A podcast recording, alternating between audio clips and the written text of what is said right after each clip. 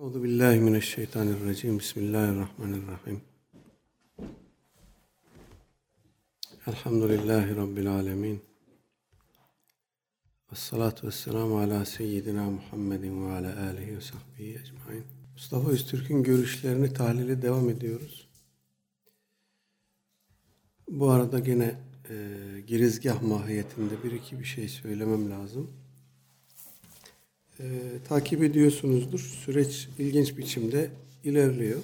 Böyle sanki saflar iyice netleşiyor, kılıçlar çekiliyor filan böyle bir ceng, cenge gider gibi. E, bu, bu doğru bir şey değil. İyi bir, bir sağlıklı bir durum değil. Mesele şu. Ee, ya bu yaşadığımız sıcak gündem bağlamında Mustafa Öztürk daha önce Çukurova İlahiyat'taydı. Bu yazdıklarını da yeni söylemiyor yani. Bu yazdıklarının birçoğu 15 senelik, 20 senelik filan metinler. Yazdığı için mi bu işler? Şimdi Adana'dan İstanbul'a geldi. Marmara İlahiyat'a geldi. Zaten epeyden beri böyle bir ısrarı vardı. Burada Kuramer'de görevliydi aynı zamanda. Diyanet Vakfı'nın 29 Mayıs Üniversitesi'nin malum e, kurduğu müesseselerden birisi Kuramer.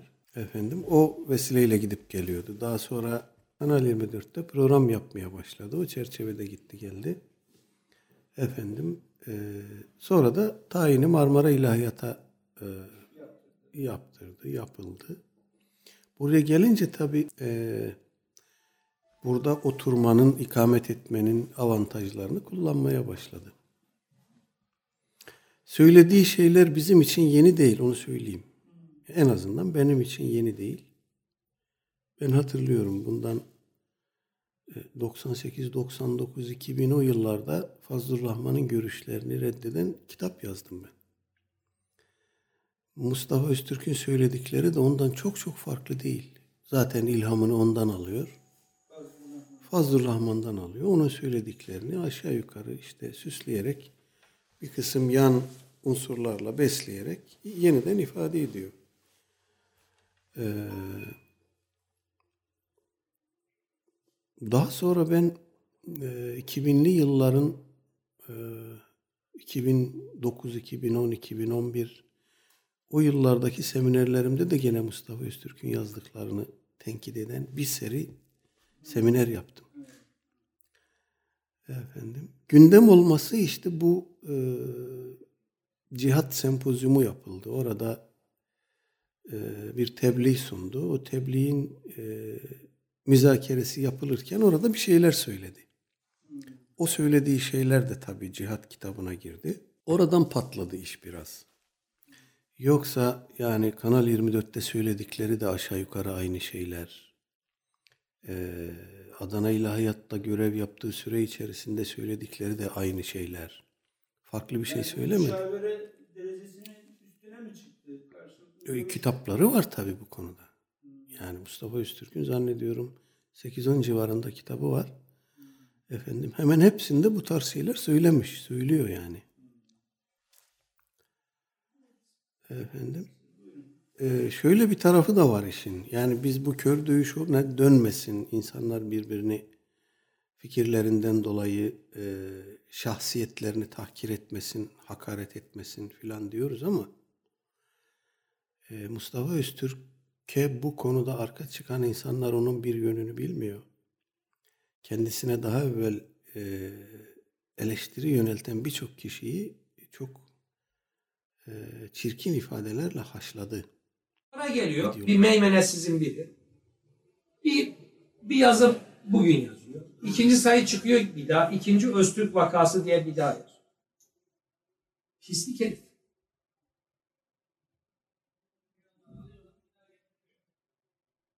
Senin başka işin gücün yok mu? Ben senin ne yaptığınla bugüne kadar hiç ilgilendim mi? Ne düşündüğüne, neye inandığına baktın mı? Sen niye kendi işini avukata verip el alemin işinin peşinde düşüyorsun? Size mi düştü lan milletin dininin, imanının ölçümünü yapmak? Terbiyesiz herifler.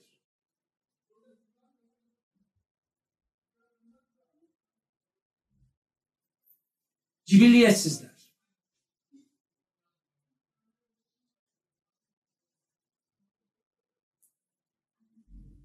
Sizi Allah bize sayıpla mı gönderiyor ya?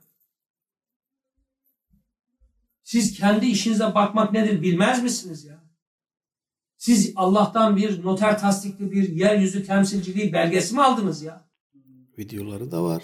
İnternette yazılı e, kayıtları da var. Hakaret ediyor, küfrediyor.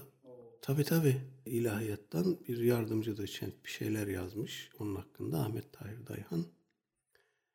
E, kendi Facebook sayfasında da var e, Dayhan'ın. Telefon etti bana diyor. Ağzına geleni söyledi. Bildiğimiz galis küfürler yani. Senin başka işin gücün yok mu? Benimle uğraşıyorsun. Seni bana sayıyla mı verdiler?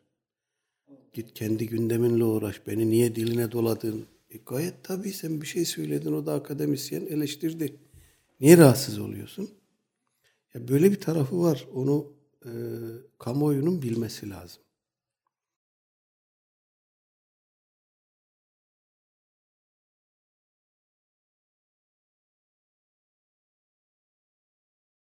Yani yeri geldiğinde Mustafa Öztürk'ün kendisi işte e, kaba softalar, hamyobazlar falan dediği kesimden çok daha galiz e, bir şekilde ağzını bozabiliyor. Yakıştıramıyoruz. Doğru değil. Doğru değil bunlar. Yani sen bir şey söylüyorsun, birisi seni tenkit ediyor. Bunu olgunlukla karşılaman lazım. Efendim istiyorsun ki ben konuşayım, insanlar sussun, dinlesin. Kabul eden etsin, etmeyen de efendim e, sesini kessin, otursun. Bu doğru değil. İnsanlar, ya Müslüman bir ülkede, ehli sünnet bir ülkede sen Kur'an'a ilişkin çok garip bir şeyler söylüyorsun. E insanlar buna tepki gösterecek. Küfretsinler demiyoruz ama kardeşim kusura bakma tepki göstermek gayet tabidir yani. E bu arada Mustafa Öztürk'e destek verenler de var tabii o destek verenler de gene e, bir takım yani ilmi destekten ziyade işte bir, bir futbol takımı taraftarlığı gibi bir şey bu. Yani sosyal medyada buna dönüştü iş. Efendim Mustafa Öztürk'ü eleştirenler e, ham sofu oluyor, kaba softa oluyor, yobaz oluyor. Efendim tahammülsüz oluyor, işitçi oluyor, Taliban oluyor. Ne bileyim böyle saçma sapan bir sürü şey.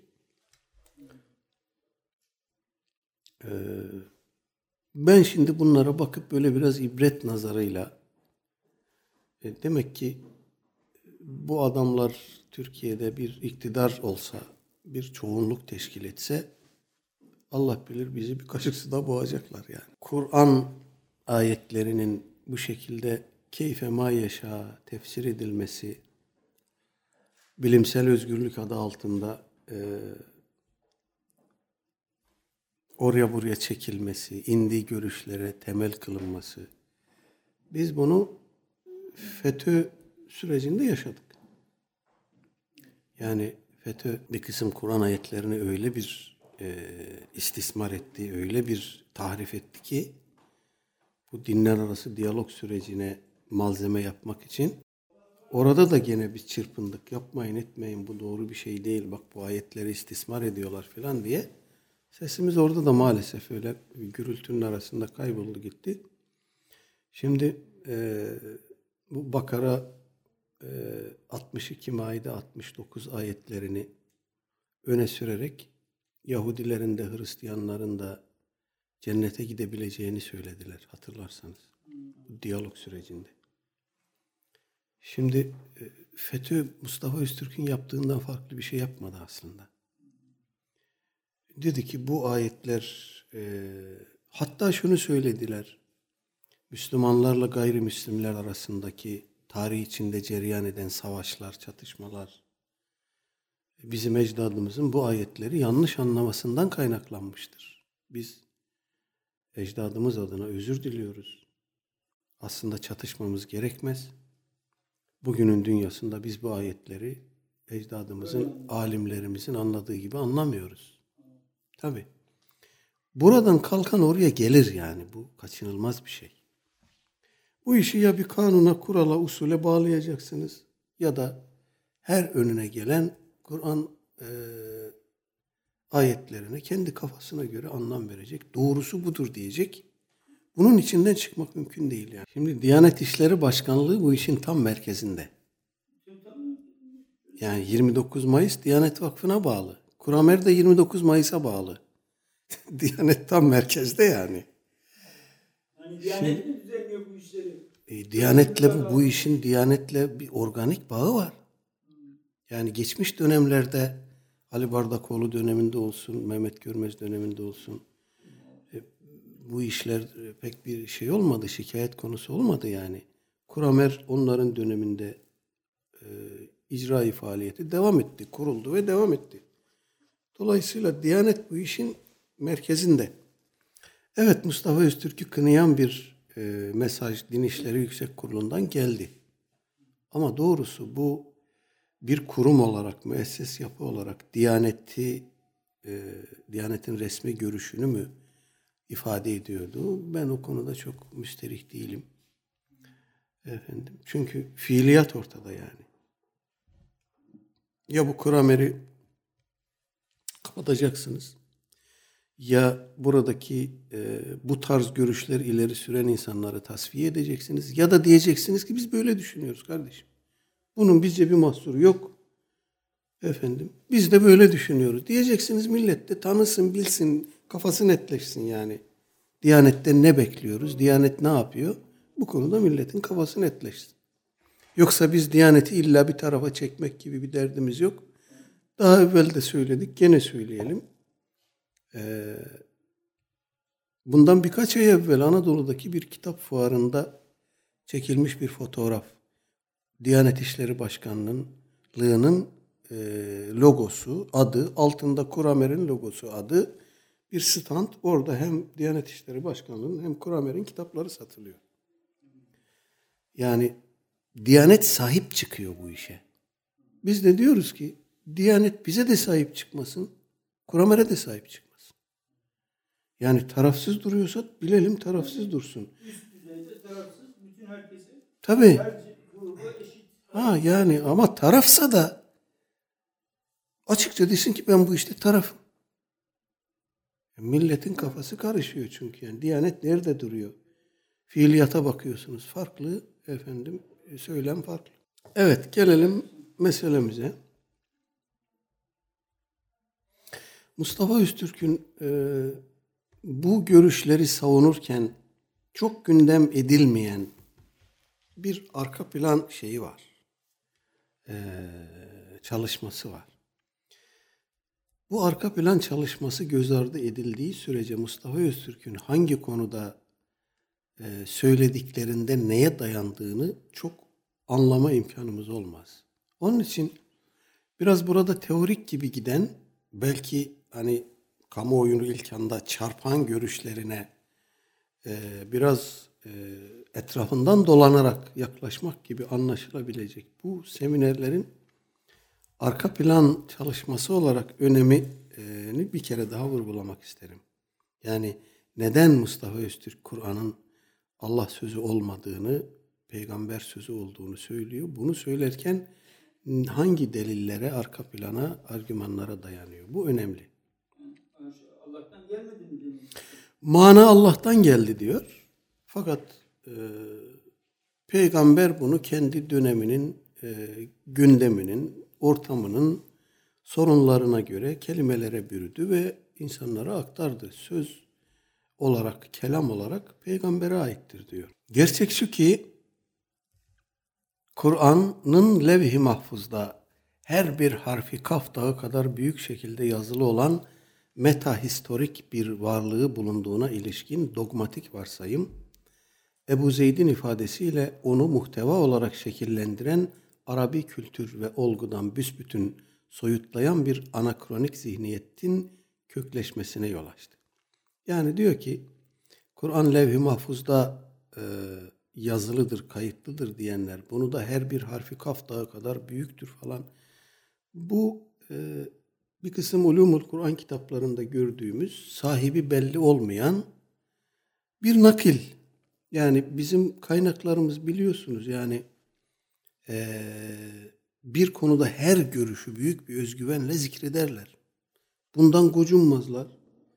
Ama kendi tercihlerini, doğru tavır, doğru e, hüküm dedikleri şeyi de ayrıca belirtirler. Burada da böyle. Gerek Zerkeşi'de gerek Suyuti'de böyle bir nakil var. Levh-i Mahfuz'daki her bir harf kaf dağı kadar büyüktür filan diye. Ee, sözün sahibi belli değil. Bunu kim söylemiş belli değil.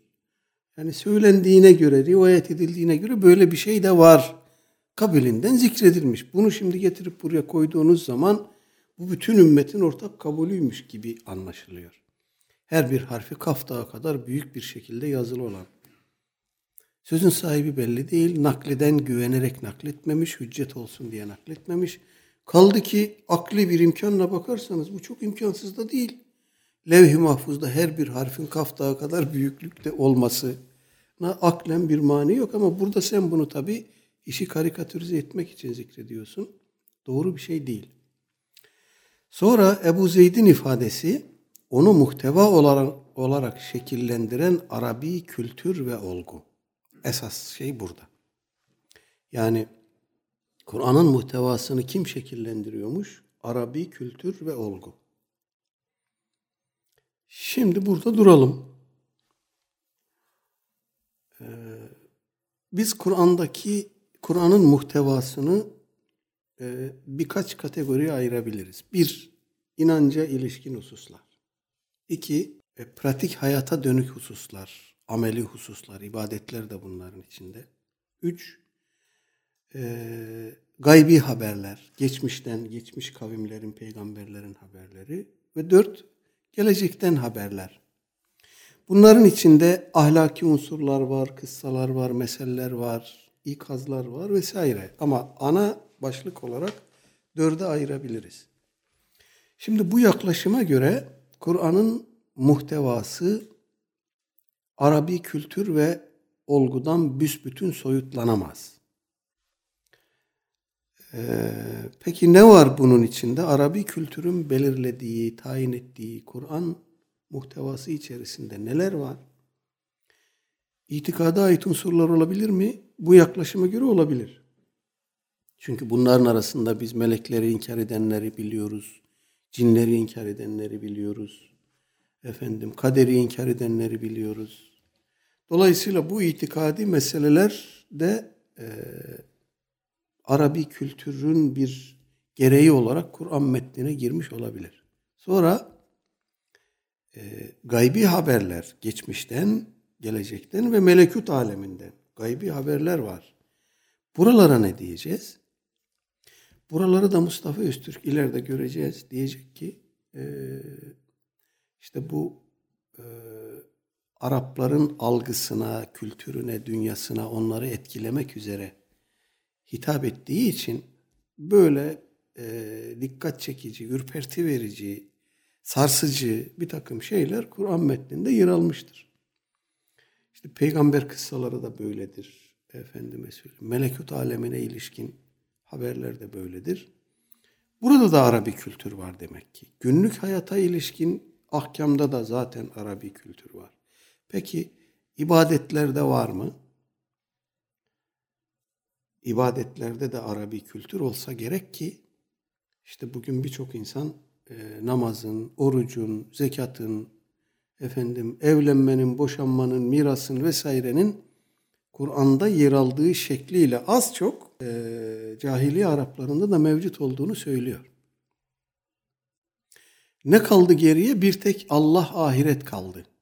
Yani herhalde bir değişikliğe uğramayacak olan Allah inancı var, bir de ahiret inancı var. Allah birdir, ahiret haktır. Bu ikisi dışında Kur'an'ın insanlık tarihine, dünyaya orijinal ve vazgeçemeyeceğimiz ne getirdiği sorusu çok önemli. Yani 6000 küsür ayet indi.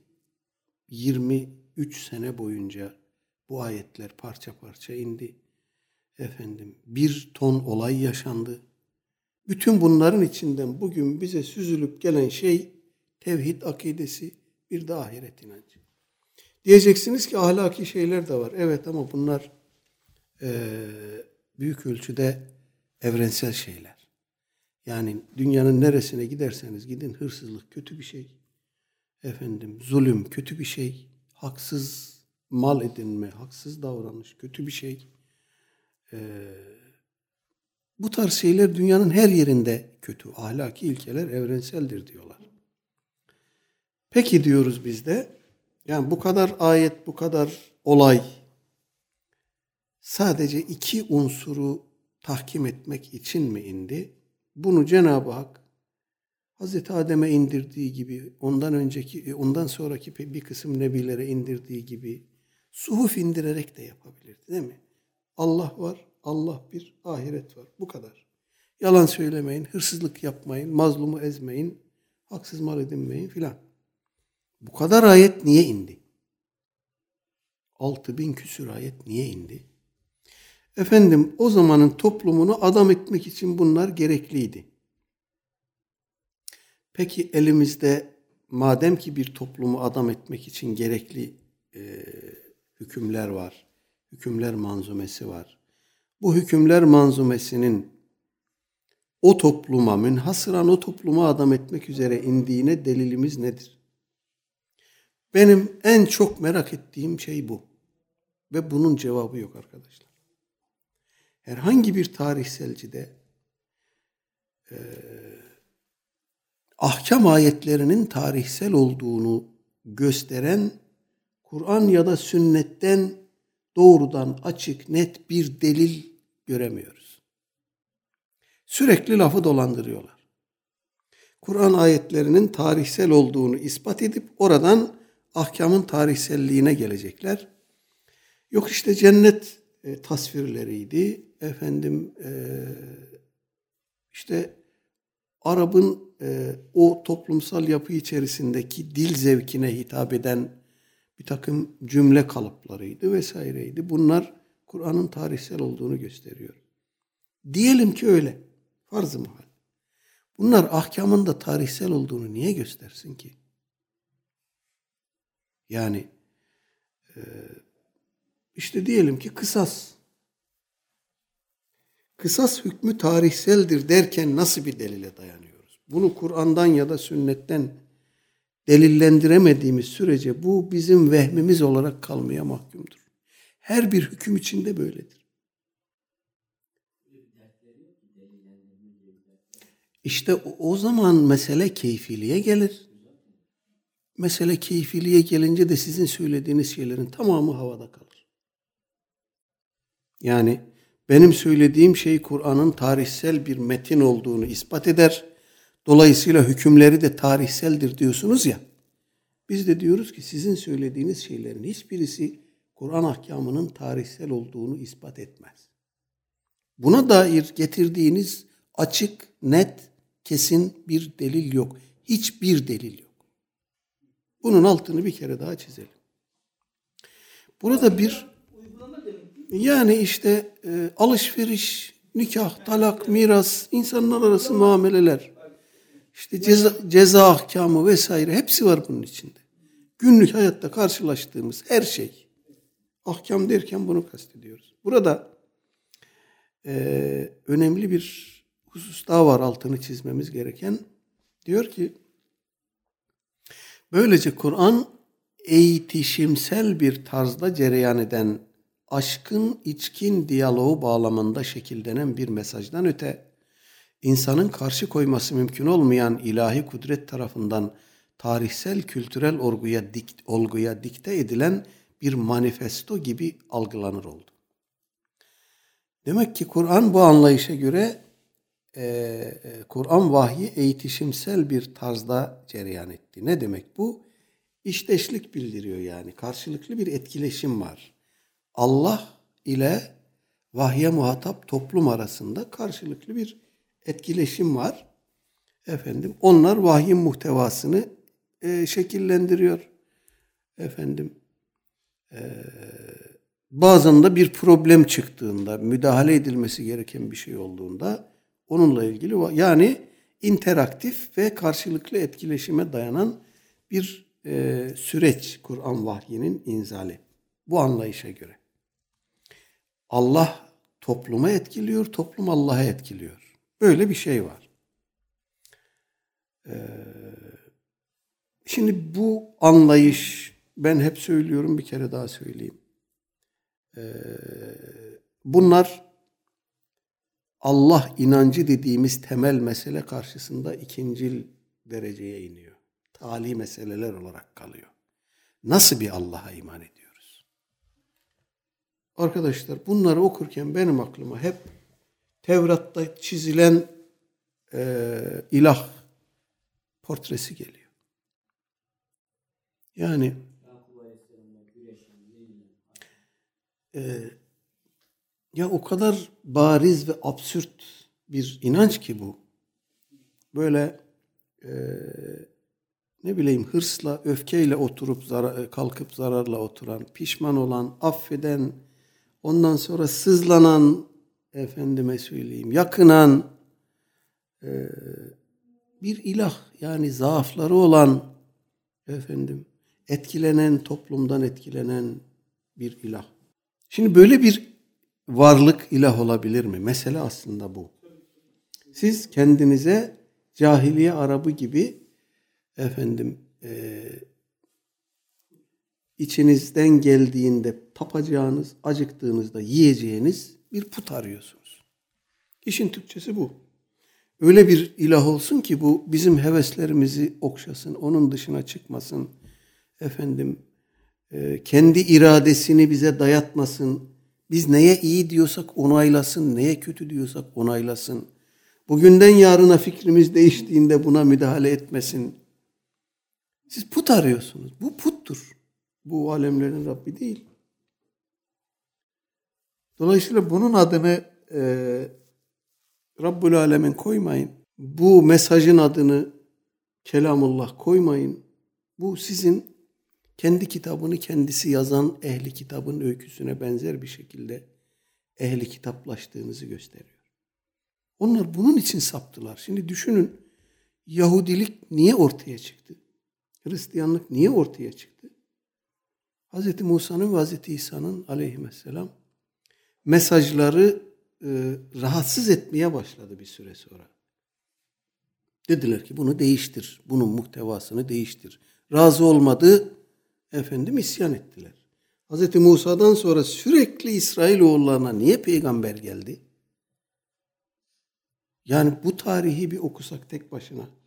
İsrailoğulları öyle bir e, ibret e, tablosudur ki Hz. Musa Aleyhisselam'ın e, kendilerine emanet ettiği şeriatı muhafaza etmek adına, Tevrat'ı muhafaza etmek adına peygamber öldürdüler.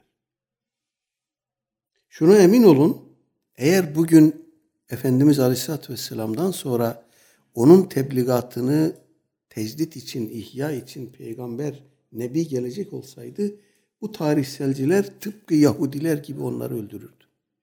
Bundan emin olun.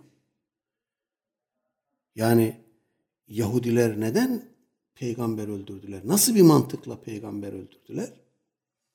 Kendi heveslerine göre bir din oluşturdular. O peygamber geldi dedi ki bu yanlış.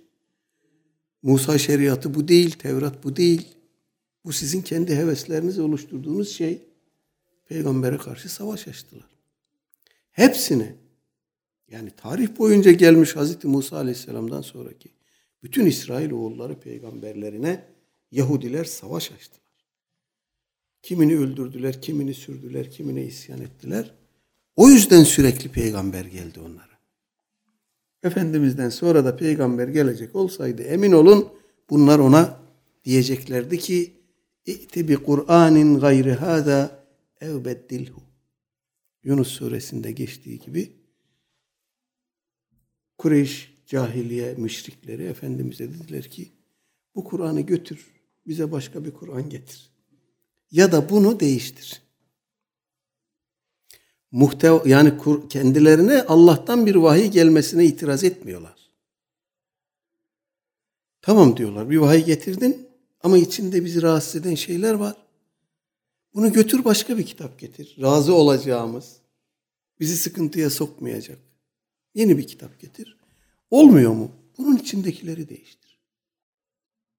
Şimdi birazdan göreceğiz Mustafa Öztürk doğrudan doğruya Kur'an peygamberimizin sözüdür. O cahiliye Arabına, o Arap'ın kültürüne, algısına hitap etmiştir. Diyor ya. En temel soru burada odur. Yani Peygamber aleyhissalatü vesselam e, bir kısım ayetleri tebliğ ederken gerçekten çok büyük meşakkatlere katlanıyor. Çok büyük tepkilerle karşılaşıyor. Mekke'den sürülüyor, çıkarılıyor. Taif'ten sürülüyor, çıkarılıyor. Değil mi? Yani bu kadar şeyi niye göze alıyor Efendimiz? Madem kendi tasarrufudur, efendim Fazıl Rahman'ın dediği gibi bir günde lat menat uzzayı met eden şeyler söyleyiverir. Ne olur yani? Fazıl Rahman öyle diyor. Peygamber diyor bir gün çok bunaldı. Efendim Necim suresini tebliğ ederken müşriklere müşriklerin putlarını öven ayetler söyledi. Eferaeytumul late vel uzza ve menates salisetel uhra tilkel garanikul ula ve enne şefaatehunne leturteca diye Necim suresinde yer alan bir kısım ayetler söyledi onlara. Onların putlarını öven ayetlerdi bunlar. Ee, Lat'ı, Menat'ı ve üçüncüleri olan Uzza'yı gördün mü? Bunlar yüce kuğulardır ve şefaatleri umulur. Tercümesi böyle. Bunu söyledi diyor. Bunalmıştı çünkü bir konuda taviz vermek zorundaydı. O taviz ya ahiret inancında olacaktı ya Allah inancında olacaktı. İkisinden birinde. Ahiret inancından taviz veremezdi. Allah inancından, tevhidden taviz verdi. Ve bunu söyledi. Ama ondan sonra Allah hemen onları neshetti. Bunları peygamber ayet olarak söyledi ama Allah neshetti. Şimdi e, bu hüküm itikaden ne anlatır bu, bu inanç? Oraya girmeyelim o açık. Ama burada öyle bir e, enteresan bir şey var ki tevhid inancından taviz verdi çünkü ahiret inancından taviz veremezdi diyorsun. Tevhidden taviz vermekle ne oldu?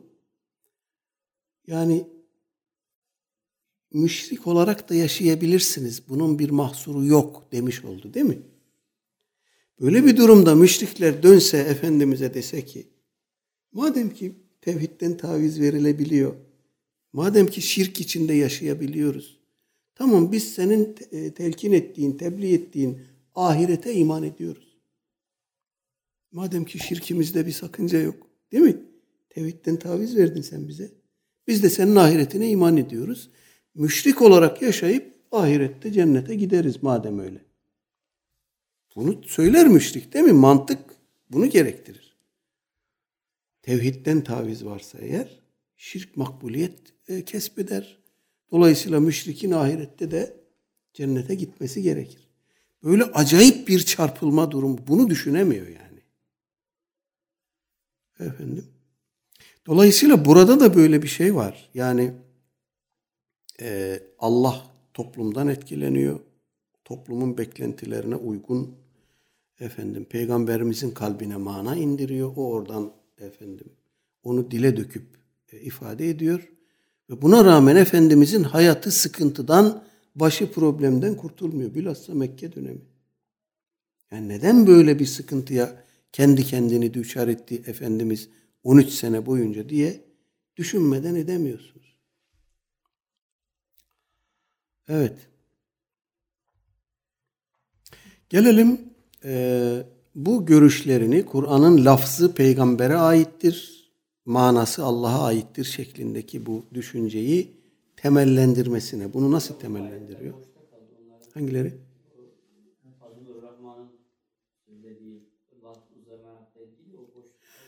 O yok o boşluk değil. Bu bizim garanik olayı diye bildiğimiz bir olay. Bunlar ayet değil. Bunlar ayet değil. Bunlar bir kısım tefsir kitaplarında yer alan ve ulemanın uydurma olduğunu söylediği şeyler. Ee, yani işte garabete bakın ki Fazlur Rahman'a sahih hadis getiriyorsunuz. Uydurma diyor. Uydurma hadise de ayet diye itibar ediyor. Böyle bir garabet var yani.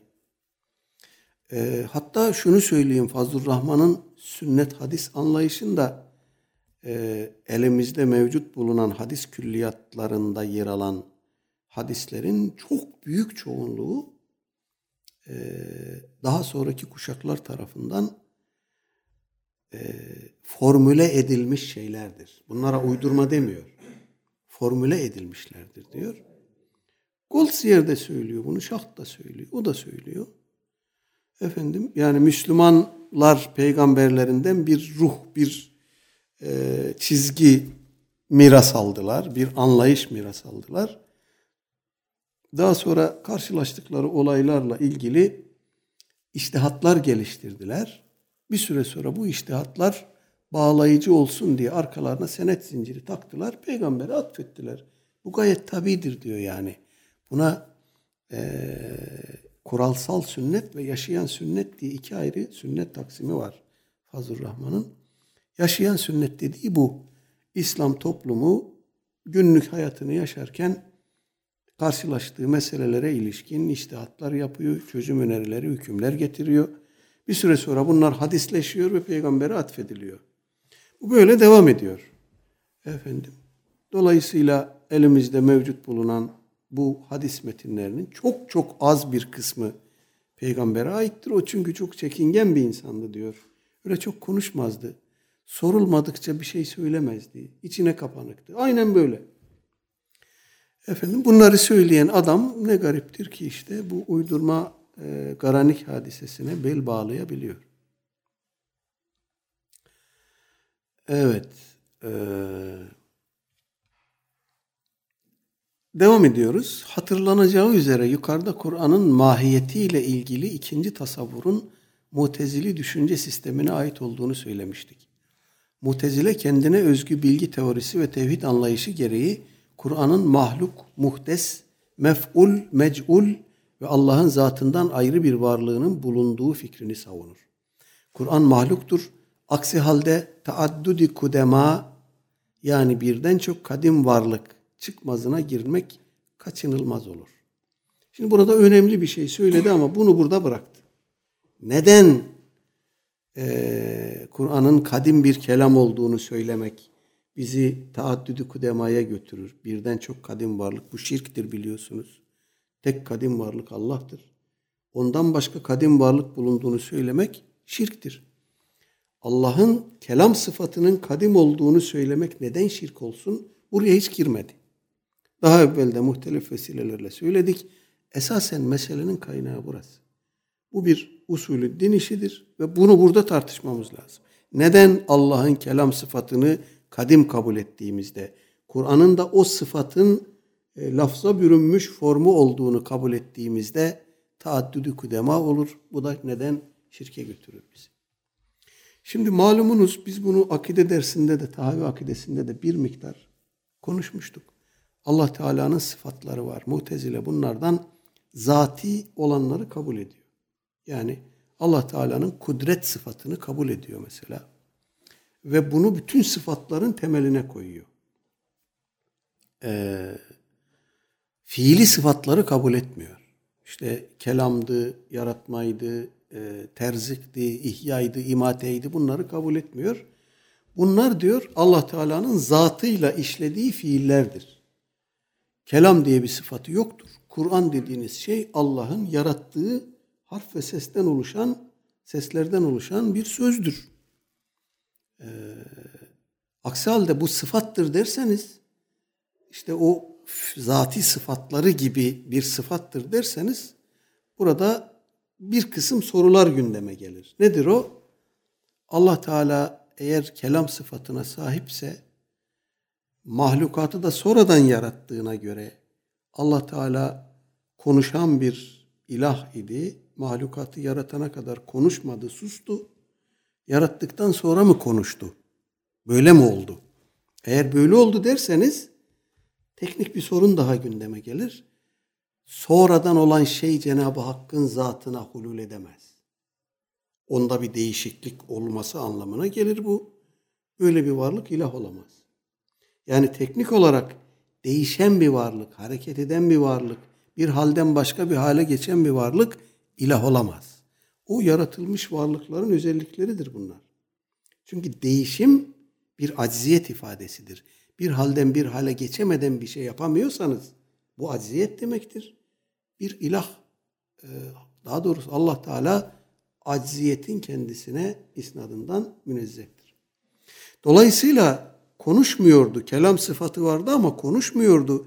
Bir süre sonra konuşmaya başladı derseniz demek ki bir değişiklik oldu onda. Konuşmuyorken konuşmaya başladı, değişiklik oldu. Böyle bir varlıkta ilah olamaz diyorsunuz. Dolayısıyla kelam onun sıfatı olamaz, yarattığı bir şeydir diyorsunuz. Ehl-i sünnetin buna verdiği cevap şudur. Ee, Allah Teala'nın kelam sıfatı da diğer sıfatları gibi kadimdir.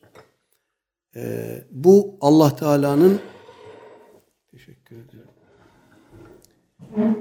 Hitap edeceği bir varlık yaratmasına bağlı değildir. O mahlukatı yaratmadan önce nasıl halik idi? Mahlukatı yaratmadan önce nasıl sizin kabul ettiğiniz gibi kudret sıfatı vardı? Aynı şekilde Cenab-ı Hak mahlukatı yaratıp onlara vahiy göndermeden önce de mütekellim idi. Şimdi Mutezile ne diyor? Allah Teala'nın zati sıfatları vardır. Birisi kudrettir. Kudretiyle bu kainatı yarattı. Peki bu kudrete sahipti. Bir süre sonra bu kudret atıl kaldı. Ondan sonra devreye soktu, kainatı yarattı dememiz gerekir mi size göre? Sizin buna cevabınız neyse bizim kelam sıfatına cevabımız da odur.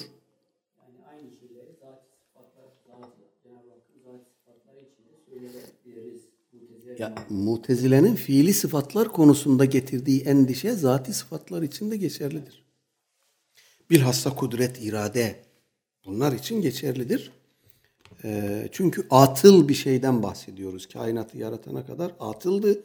Yarattıktan sonra devreye soktu. O zaman değişiklik olur. E, de, Cenab-ı Hak da değişiklikten münezzehtir. E, bizim kabulümüze gelince dediğim gibi biz sıfatların Cenab-ı Hakk'ın zatının aynısı da gayrısı da olmadığını söylüyoruz. Ee, kelam sıfatı da bu çerçevede Cenab-ı Hakk'ın kadim sıfatıdır. Ee, ileride kelam-ı nefsiyle ilgili tartışma gelecek. Orada da tekrar döneceğiz buna. Ee, kelam esasen iki e, türlüdür. Birincisi e, konuşmak mastar anlamında. İkincisi de hasıl bir mastar dediğimiz söz anlamında. Birincisi konuşmak, kelam, kelam etmek diyoruz ya. Mastar anlamında. İkincisi de konuşulan şey, söylenen şey anlamında, söz anlamında. Dolayısıyla bunların her ikisi de Cenab-ı Hak'ta mevcuttur. Konuşulan şey anlamında kelam-ı nefsi olarak mevcuttur konuşma anlamında, tekellüm anlamında kelam sıfatı olarak mevcuttur. Bunların Cenab-ı Hakk'ın zatından ayrı şeyler olarak düşünülmesi e, gerekmez. İnşallah ileride buna döneceğiz. Bu itibarla kelamullah denen şey harf ve seslerden oluşan bir mahalde bulunan belli bir tertip içerisinde insan idrakine açık bir şekilde sunulan Kur'an'dan başka bir şey değildir. Kur'an'ı böyle tarif etti bize. Kelamullah denen şey harf ve seslerden oluşan, bir mahalde bulunan, belli bir tertip içerisinde insan idrakine açık bir şekilde sunulan Kur'an'dan başka bir şey değildir. Bu demektir ki Kur'an önümüzde duran ve yaratılmış olan kelimelerdeki makul anlamlarının ötesinde kadim vasfını haiz başka bir anlam düzeyine sahip değildir. Aksi düşünüldüğü yani kelamullah nefste kaim bir mana olarak algılandığı takdirde onun mistifiye edilmesi kaçınılmazdır. Önemli şeyler söylüyor fakat altını doldurmuyor, dolduramıyor. Şimdi Kur'an kelamullah olarak harf ve sesten başka bir şey değildir. Efendim belli bir mahalde bulunan e, harf ve seslerden başka bir şey değildir diyorsun. Ee, eğer Allah Teala'nın kelamıdır, Allah Teala'nın konuştuğu sözdür anlamında söylüyorsan bunu ki Mutezile böyle söylüyor. Bu muhaldir. Sesten ve harften oluşan bir kelamın Allah Teala'nın kelam sıfatı olarak ifade edilmesi muhaldir. Neden? Çünkü bunlar hadistir, muhtestir. Harflerden oluşuyorsa İmam Bakırlani öyle diyor. Bismillah kelimesini örnek göstererek diyor ki bu bir ayetin bir parçasıdır. Bismillah. Burada Arapça olarak ba harfi var, sin harfi var, efendim mim harfi var ve devam ediyor. Biz Bismillah derken bir takım harfleri başkalarının ardından telaffuz ediyoruz değil mi? Önce ba, arkasından sin, arkasından mim, arkasından lam. Bunlar birbirinin arkasından geliyor. Bunlar birbirinin arkasından geldiği halde bunların tamamı Allah kelamıdır derseniz, kadimdir derseniz bu safsata olur. Hem birbirinin arkasından gelecek bir şey hem de öncesi olmayacak. Bu safsata. Bir şeyden sonra geldiyse kadim değildir o, hadistir. Allah Teala'nın kelamı anlamında Mutezile bunu kadim olarak kabul etmemekle bu çıkmazdan kurtulamaz. Çünkü bu defa da Allah Teala'ya havadisin hululü gündeme gelir. Yani Bismillah kelimesini eğer haşa bizim telaffuz ettiğimiz gibi Allah Teala telaffuz ettiyse aynen bizim gibi harfleri ardı ardına söyledi demektir. Bir şeyi ardı ardına bizzat yaptıysa çünkü sıfat olarak kabul etmiyor kelamı mutezile bizzat yapmış olması lazım. O zaman ardı ardına yapmakla ona havadis hulul etmiş olur. Bu, bundan kaçınmak mümkün değil. Eğer peygamber sözü ise aleyhissalatü vesselam oraya biraz sonra değineceğiz inşallah. Ee, Kur'an'ın bu defa Allah Teala'ya isnadı ve izafesi e, temel bir problem olur. Peygamber sözünün Allah Teala'ya izafesi temel bir problem olur. Bunun niye problem olduğunu birazdan göreceğiz inşallah. Hiç şüphesiz Kur'an gerçek manada ilahi bir kelamdır. Ancak bu kelam Allah'ın levh-i mahfuz, Cebrail ve peygamber gibi muhtes varlıklarda yarattığı harflerle, seslerden oluşan bir arazdır. Şimdi bakın bunu aklımızda tutalım. Kur'an levh-i mahfuz, Cebrail ve peygamber gibi muhtes varlıklarda yarattığı harf ve sesten oluşan kelamdır. Demek ki Kur'an levh-i mahfuzda mevcuttu, Cebrail'de mevcuttu, sonra Efendimiz de mevcut oldu. Bunu aklımızda tutalım. Efendim, duyulup, işitilip anlaşılan bir kelam olması bakımından insanlara ait sözlerden farklı değildir. Zira her iki kelam da harfler ve seslerden oluşur. Allah yarattığı harf ve seslerle mütekellim olur. Bu açıdan Kur'an mahluk, muhdes ve mef'uldür. Ezelde mevcut olmayıp sonradan vücut bulmuştur. Buyurun.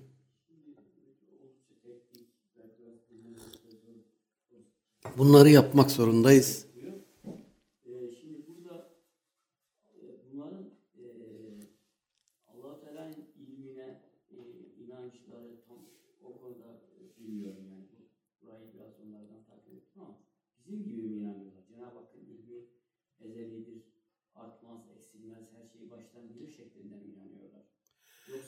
Böyle inanmıyorlar. İşte eğitişimsel dediği şey bu. Çünkü eğer öyle inanıyorsa yani istediği gibi tarif ederse etsin bir şekilde Kur'an-ı Kerim'in Cenab-ı Hakk'ın ilminde olması lazım en azından ki e, Cenab-ı Hakk'ın ilmi artmasın veya eksilmesin. Yani. Buna inandıktan sonra öbürleri öbür taraf teferruata girmesi mantıksız. O zaman buna inanmıyorsa bu tutarlı oluyor. Tabi tabi inanmıyor buna inanmıyor. Mesele oradan çıkıyor biraz da zaten. Yani kelamullahı e, doğru temellendiremezsek biz buradan her şeyi söylemek mümkün olur. Bu peygamber sözü dersiniz, Cebrail sözü dersiniz, ne bileyim işte Hazreti Ömer'in muvaffakatı bağlamında o, o günkü toplumun e, beklentileri dersiniz. Her şeyi söylersiniz. Onun için bunu temellendirmek belki biraz teknik mevzular oldu. Ama bunu temellendirmemiz lazım yani. Şimdi burada şöyle bir açmazı var. Diyor ki e, başı ve sonu olan parçalardan meydana gelen ve bazı tarihi olaylarla ilgili bilgiler içeren kelimelerin kadim sayılması imkansızdır. Kadim vasfını haiz yegane varlık Allah'tır. Onun zatı dışında hiçbir kadim varlık bulunmadığına ve Kur'an'da ilahi bir fiil neticesinde meydana geldiğine göre kelam-ı ilahi olan Kur'an'ın mahluk sayılması gerekir. Eğer Kur'an kadim bir kelam olsaydı hitap ettiği insanların da kadim olması gerekirdi. Efendim, zira henüz reel varlık düzleminde vücut bulmamış varlıklara yönelik emir ve nehilerden bahsetmek ilahi hikmete aykırıdır. Şimdi o, o kelami meselelere deyip deyip geçiyor, deyip deyip geçiyor. Tam giremiyor işin içine. Abdülcebbar'dan, Kadı Abdülcebbar'dan filan bir takım alıntılar yapıyor ama tam o mevzunun içine giremiyor. Abdülcebbar'a, Kadı Abdülcebbar'a ve diğer mutezileye bakarsanız Kur'an evet mahluktur ama bu Kur'an'ın tarihsel bir metin olduğunu göstermez. Bu ikisi birbirinden ayrı şeyler. Daha önce de bir evvelki seminerde söylemiştik. Kur'an'ın mahluk olması mutezileye göre başka bir şeydir. Ee, ilahi emirlerin, yasakların evrensel olması, zaman üstü, mekan üstü olması başka bir şeydir. Bütün mutezile bunu kabul ediyor bir iki kişi dışında. Dolayısıyla Mustafa Öztürk'ün buradan lafı bu kadar uzatıp madem ki Kur'an mahluk bir kelamdır o halde tarihseldir demek için bütün bunları söylemesi aslında bir anlamda bir geviş getirmedir. Hiçbir anlamı yok çünkü mutezile bunu böyle kabul etmiyor. E, Kur'an kadim bir kitap olsa, kelam olsaydı hitap ettiği insanların da kadim olması neden gereksin ki? Allah Teala'da kelam sıfatının bulunması ve bu sıfatın ezeli olması neden insanların da ezeli olmasını gerektirsin ki? Bu sorunun cevabı yok. Yani bulsam sormak isterim. Sen böyle bir cümle kurdun ama Cenab-ı Hak'ta kelam sıfatının mevcut olması neden muhatapların, insanların da kadim olmasını gerektirsin ki? Sormak isterdim yani. Bütün sıfatlar için söylersiniz. Tabii. Allah'ın fiili sıfatlarından olan kelam, konuşanın, mütekellimin hitabını kendisine yönelteceği bir muhatabın varlığını zorunlu kılar. Aynı hatayı yapıyor bakın. Yani kelam sıfatına sahip olmak muhatabın varlığını zorunlu kılmaz. Ona vahiy göndermek muhatabın varlığını zorunlu kılar. Yani Cenab-ı Hak Halık'tır. Bu illa yaratacağı bir varlığın bulunmasını gerektirmez. İstese yaratmayabilirdi. Biz Cenab-ı Hakk'ın e, sıfatları içerisinde bilhassa fiili sıfatları içerisinde hatta sübuti selbi diye ifade ediyoruz. Bunlar içerisinde bunlar aksi düşünülebilir diyoruz selbiler hariç. Fiili sıfatlar için diyoruz ki bunların aksi düşünülebilir. Allah Teala yaratmayabilirdi, rızık vermeyebilirdi, öldürmeyebilirdi, diriltmeyebilirdi. Bunlar ona bir nakisa getirmez. Ama zati sıfatlar öyle değil. İradesi yoksa değil mi? Hayat sahibi değilse, e, vahdaniyette bir haşa sıkıntı varsa ilah olamaz. Dolayısıyla kelam sıfatına sahip olması, kelamın yöneldiği varlığın, insanın, cinin neyse kadim olmasını gerektirmez. Sıfatın varlığıyla ona bir kelam olarak yönelmesi birbirinden farklı şeylerdir.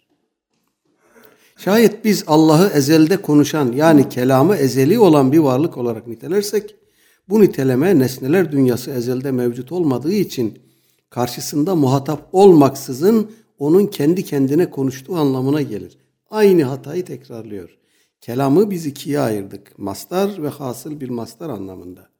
Dolayısıyla konuşan, konuşma sıfatı olan dediğimizde bu niye e, muhatap olmadan konuşan anlamına gelsin ki? Değil mi? Efendim? Tabii tabii hiç Yani farkında değil. Cenab-ı Hakk'ın öyle bir sıfatı, özelliği yok. Cenab-ı Hak kulları yarattıktan sonra bunu kazandı. Sonradan bunu ihdas etti. Yani o da sıfat olarak kabul etmiyor ya kelamı. Tamam o zaman kelam nereden geliyor? Cenab-ı Yarattığı bir sözdür diyor. O sıfat değil. Ama bu diğer sıfatlara dokunur yani. Onu hesap edemiyor. Efendim. Ee, ancak bu tarz bir tekellüm hikmet ilahi aykırıdır. Yani muhatap olmadan kendi kendine konuşmak hikmet ilahi aykırıdır. Sözün dünyası ise her zaman konuşanın karşısında bir muhatabın bulunmasını iktiza eder. Çünkü kelam konuşan ve dinleyeni gerektiren bir diyalog sürecidir. Kişide konuşma özelliğinin bulunması başka bir şeydir. Birisiyle fiilen konuşması başka bir şeydir. Bu ikisini birbirinden bir nasıl karıştırıyor ben bunu anlamıyorum. İnsan kendi zatını düşünse insan konuşan bir varlık ama bu sürekli konuştuğu anlamına gelmez ki. Konuşabilen bir varlık, konuşma kabiliyeti olan bir varlık. Cenab-ı Hak kelam sıfatına sahip. Bu onun sürekli konuştuğu ezelden bu yana konuştuğu anlamına gelmez. Ya da konuştuğu varlığın ezeli olması anlamına gelmez. Konuşma sıfatına, özelliğine sahip olmak başka, fiilen konuşmak başka. Efendim, Ee, o ancak diyalog içinde anlam kazanır ve asla hiçlikten doğmaz. Buna karşın ilim, kudret, kıdem ve hayat gibi sıfatlar Allah'ın zatından başka hiçbir varlığı gerektirmez. Zati sıfatlara atıf yapıyor burada. Zira Allah zatıyla alim ve kadir, zatıyla ezeli ve diridir. O alemi bu dört sıfatla yaratmıştır. O zaman soralım. Allah'ın dört tane sıfatı vardır diyorsun. Bu sıfatlar zatının aynısı mıdır, gayrısı mıdır? Değil mi? Taaddüdü kudema burada gündeme gelecek. Ne diyeceğiz burada? Bizim için Allah'ın kelam sıfatı hakkında söylediğin e, gerekçelerin tamamı burada e, suya düştü. Sen burada Allah'ın dört tane sıfatı vardır dedin. Biz de sana soruyoruz. Bu sıfatlar zatının aynı mıdır? Zatından başka bir şey midir? Aynısıdır dersen niye sıfat dedin diyeceğiz. Gayrısıdır dersen taaddüdü kudema gündeme gelecek. Onun için hep diyoruz usulü din bilmeden bu işlere dalmayın. Bu insanı mahcubiyete sevk eder.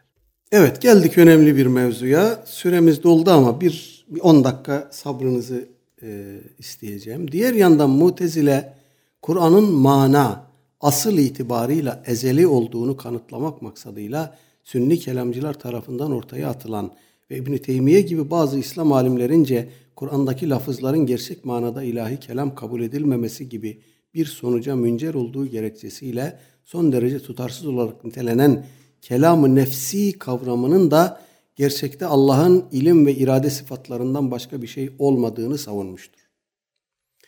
Şimdi burada gene e, teknik bir meseleye böyle hafiften teyit geçmek suretiyle değinmiş oldu.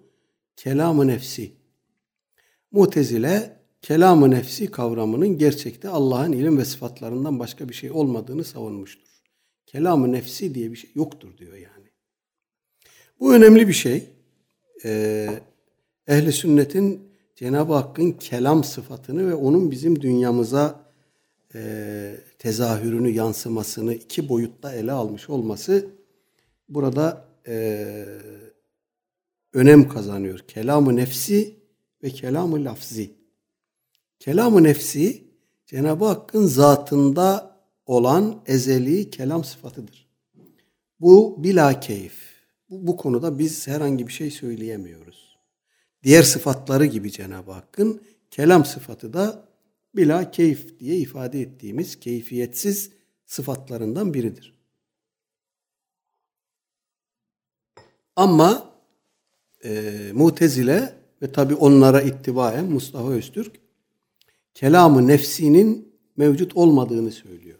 Bu çerçevede Kadı Abdülcebbar'ın El Munisine yaptığı atıflar var. El Muni'de Kadı Abdülcebbar kelamı nefsiyi inkar ediyor. Evet bunu tartışıyor. O getirdiği deliller, onları tartışma biçimi çok teknik olduğu için oraya girmeyeceğim. Ama şunu bilelim, Mutezile kelamı nefsiyi inkar ediyor. Ee, yani e, hatta insandan örnek vererek insanda e, konuşma dışında, fiilen konuşma dışında bir kelam olmadığını ispat etmek amacıyla 40 dereden su getiriyor. Biz ona karşılık acaba kelam-ı nefsi denen şey Kur'an'dan temellendirilebilir mi? Ee, bu noktaya birkaç Kur'an ayeti bağlamında değineceğiz. Ve bunu yaparken de e, Mustafa Öztürk'ün yazdığı, bizzat kendi yazdığı mealde, mealden hareketle yapacağız. Bakın ortaya ne ilginç şeyler çıkacak. Ali İmran suresinin 154. ayeti ve taifetun kad ehemmethum enfusuhum yazunnune billahi gayrel hakki zannel cahiliyeti ila ahir. 154. ayet. Mustafa Öztürk buraya Ali İmran 154 şöyle anlam veriyor. Derken Allah size bu derin üzüntü ve kederin ardından bir güven duygusu bahşetti ve bu duygu içinizdeki samimi müminlere uykudan önceki tatlı uyuşukluk haline benzer bir dinginlik ve huzur verdi. Bozgun sırasında canlarınızın derdine düşüp bir grup münafık ise, düşen bir grup münafık ise cahiliye devri düşüncesine benzer bir şekilde Allah'la ilgili bir takım yanlış ve yersiz düşüncelere kapılarak. Demek ki insanın fiilen konuşması gerekmiyor, düşüncelere kapılabiliyor. Bu önemli bir şey. Aklımızda tutalım. Araf suresinin 205. ayeti. Artık ayetin orijinalini okumayacağım. Sadece meali okuyayım. Ey peygamber müşriklerin inkarcı, inkarcı tavır ve tutumlarından dolayı üzülme. Sen sen ol içten bir yakarış ve ürpertiyle sessiz ve derinden her daim Rabbini anıp onun himayesine sığın. Demek ki içten, sessiz ve derinden Rabbini anabiliyor insan. O çerçevede Efendimiz'e yönelmiş bir emir var. Efendim, bir başka ayet Yusuf suresinin 77. ayeti. Bunca bir ayet gene sadece mealinden okuyacağım. Ee, Hz. Yusuf hani kardeşlerini yolcu ederken e, bir matara koydu Bünyamin'in e, yükünün içine. Sonra onları durdurdu, arama yaptılar, oradan çıktı matara. O, o bağlamda ayet-i kerime efendim su tası Bünyamin'e ait yükün içinden çıkınca Yusuf'un üvey kardeşleri şayet o çalmışsa buna hiç şaşırmayız. Çünkü onun abisi de yıllar önce hırsızlık yapmıştı dediler. Yusuf onların bu sözlerini sineye çekti. Yüzlerine karşı hiçbir şey söylemedi. Fakat kendi kendine ahlaken acınacak haldesiniz. Bu ithamlarınız asılsız olduğunu Allah biliyor elbet diye söylendi. Kendi kendine söylenmiş. Onların yüzüne bir şey dememiş. Demek ki insanın içinde bir kelam olabiliyor yani. Son bir örnek vereceğim. Örnek çok. Zuhruf suresinin 40. ayeti.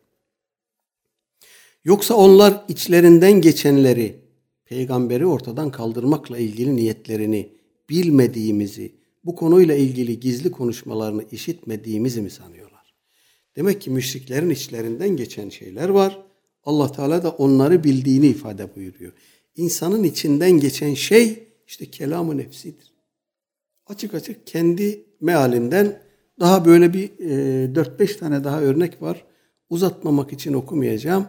Mustafa Öztürk kelamı nefsiyi inkar ederken kendisi bizzat kendi mealinde kelamı nefsiyi ispat etmiş. Bunu da e, onun önüne koymak lazım. Burada bırakalım. E, haftaya inşallah devam edecek. Ve sallallahu ala seyyidina Muhammedin ve ala alihi ve sahbihi ecmain velhamdülillahi rabbil alemin. El Fatiha.